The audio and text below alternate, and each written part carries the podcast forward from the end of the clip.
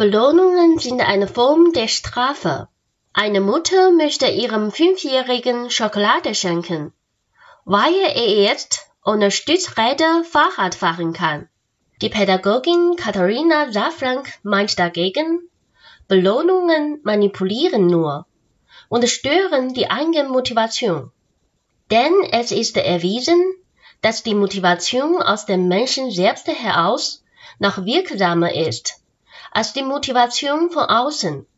Die Entwicklungspsychologie geht davon aus, dass Kinder von sich aus selbstständig werden und aus sich heraus handeln wollen. Sie tragen also den Motor für ihre Entwicklung in sich und benötigen keine Motivation von außen. Der eigene innere Antrieb, etwas erreichen zu wollen, und die Art und Weise der Motivation spielen in der Entwicklung von Kindern eine wichtige Rolle.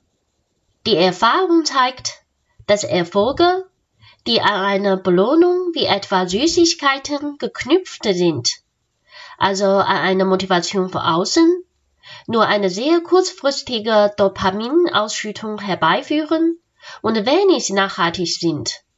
Wenn der Erfolg jedoch aus der eigenen inneren Motivation heraus entstanden ist, ist die Freude tiefer und das Gefühl wird insgesamt als nachhaltiger erlebt. Das Selbstwertgefühl speist sich insbesondere aus diesem eigenmotivierten Erfolg, verankert sich tief im Gehirn und lässt Menschen innerlich wachsen. Sie können also Schokolade verschenken, müssen es aber nicht tun. Ihr Kind möchte ohnehin Fahrradfahren lernen